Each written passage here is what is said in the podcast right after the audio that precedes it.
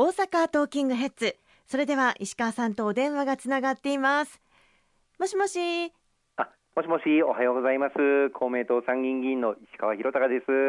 おはようございます。よろしくお願いいたします。どうぞよろしくお願いします。また今日も電話での参加で申し訳ありません。お世話になりますがどうぞよろしくお願いいたします石川さん今週のテーマは緊急事態宣言再延長ということで前半は現状のお話を詳しく伺っていきたいというふうに思います。はいそうですね。あのこの収録の時点では最終的に正式な決定ではないんですけれども、はい、東京、大阪、また京都、兵庫そして愛知、福岡、北海道、岡山、広島、沖縄と今10の都府県に対して緊急事態宣言が発令されておりますけれども、はい、そのうち9つの都府県が5月の31日までが期限となっておりました。これらいずれの地域におきましても引き続き感染の状況が続いていることまた医療提供体制が非常に逼迫をしていることこうした状況を受けて各都府県の知事から緊急事態宣言を延長するようにという政府への要請が出されているところです。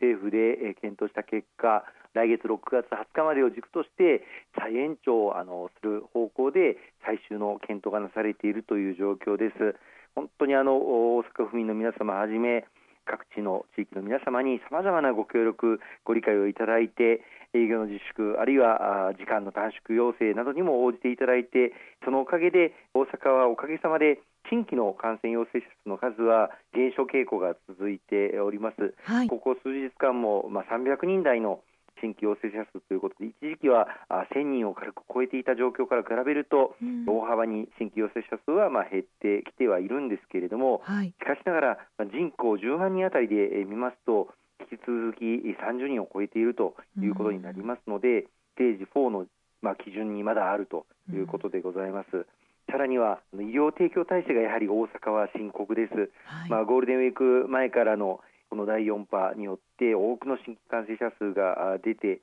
そして重症病床をはじめキャパを超えていた状況がずっと続いていた中で、まあ、本来であれば重症病床に入らなければならない方々が中等病床で待っていただいていたあるいは病院に入らなければいけない方が宿泊療養あるいは宿泊療養にも入れない方が自宅療養を行っていたという状況がずっと続いてまいりました。そういった中で今なおこの重症病床使用率は100%を超えている、まあ、これは計算方法にもよるんですけれども、はい、100%を超えている状況が続いています。また軽症中等症病床の使用率も7割近くあるという中で非常に厳しい医療提供体制の逼迫状況が続いております。まあ、こうした状況を踏まえれば5月末をもって緊急事態宣言を解除するというわけにはとてもいかないと府民の皆様には本当に引き続きさまざまなご協力いただく必要があるんですけれども再延長という流れになっていることどうかあのご理解をいただきたいというふうに思っております。また感染性が高い可能性があるインド株といった、まあ、新しい変異株の流行も懸念をされておりまして特にこれから夏に向けてはあのいろんな行事が例年であればあの行われる予定でございます。こうした行事が緊急事態宣言の解除によって行われればですね感染リスクが増大をするということになりますので、うん、感染収束を確実なものにしていくためにもまた次の感染拡大に至る前に医療提供体制の負荷を十分に減らすためにも今回取り組みを引き続き続けていくということが不可欠だというふうに思っております。まあ、そういう意味で正式に再延長ということが決定の運びとなろうかと思いますけれども、はい、どうかあのご理解ご協力のほどよろしくお願いしたいと思います。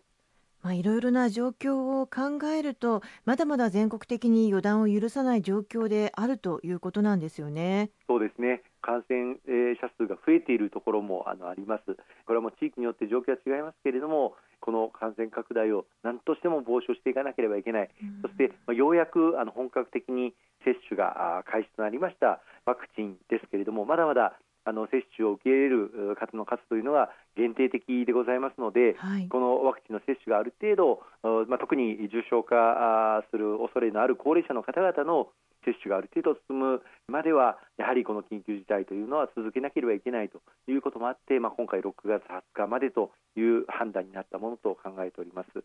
まあ、簡単には解除の判断も下せないということなんですね。そうですね。特にあの、まあ、第1波と第2波の間そして第2波と第3波の間そして第3波と第4波の間この時間軸を見てみますと、はい、次の波が起こるまでの期間がどんどん短くなっています。これはまあ変異株の影響もあろうかというふうに思いますし、またあの緊急事態宣言に対して、まあ、最初はあの本当にあの多くの国民の皆様あ何が起こったかわからないということもあって不安を感じそして全面的にも外出を自粛されるなど対応がありましたがやはりこの緊急事態宣言慣れということが起きている、あるいは自粛疲れということが起きていることも、まあ、事実だというふうに思います。まあ、そう考えると今この時点で緊急事態宣言を解除すれば次の波がまたあ近いうちにやってくるということも考えますと、やはりできる限り今の感染拡大の状況を抑えるまでそしてまたあの医療提供体制に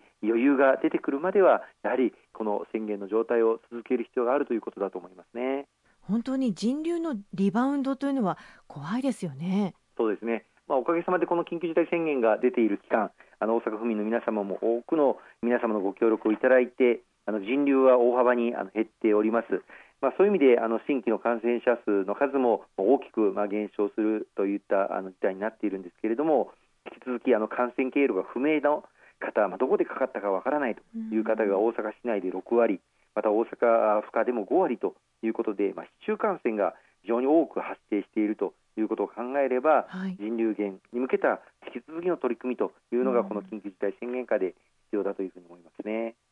今回の延長というのは本当に可能な限り抑え込みたいという思いが伺えます。もう少しご協力お願いしたいところですよね。そうですね。あの引き続きあの飲食店の事業主の皆様には夜間8時以降の営業時間短縮要請、そしてまた酒類、カラオケ等の提供自粛をお願いすることになろうかというふうに思います。本当にこの、まあ、厳しい経営状況の中、さらなるご負担をお願いすること、本当にあの心苦しい限りですけれども、ぜひともあのご協力をいただきたいというふうに思っております。またあの大規模商業施設、そしてイベント等については、これまであの休業要請をあのお願いをしていましたけれども、ここについてはやはりしっかりあの感染のまあエビデンス等を見た上でですね、まあ、土日のみは休業をお願いし、それ以外の日は時間短縮でお願いするということになるんではないかというふうに思われます。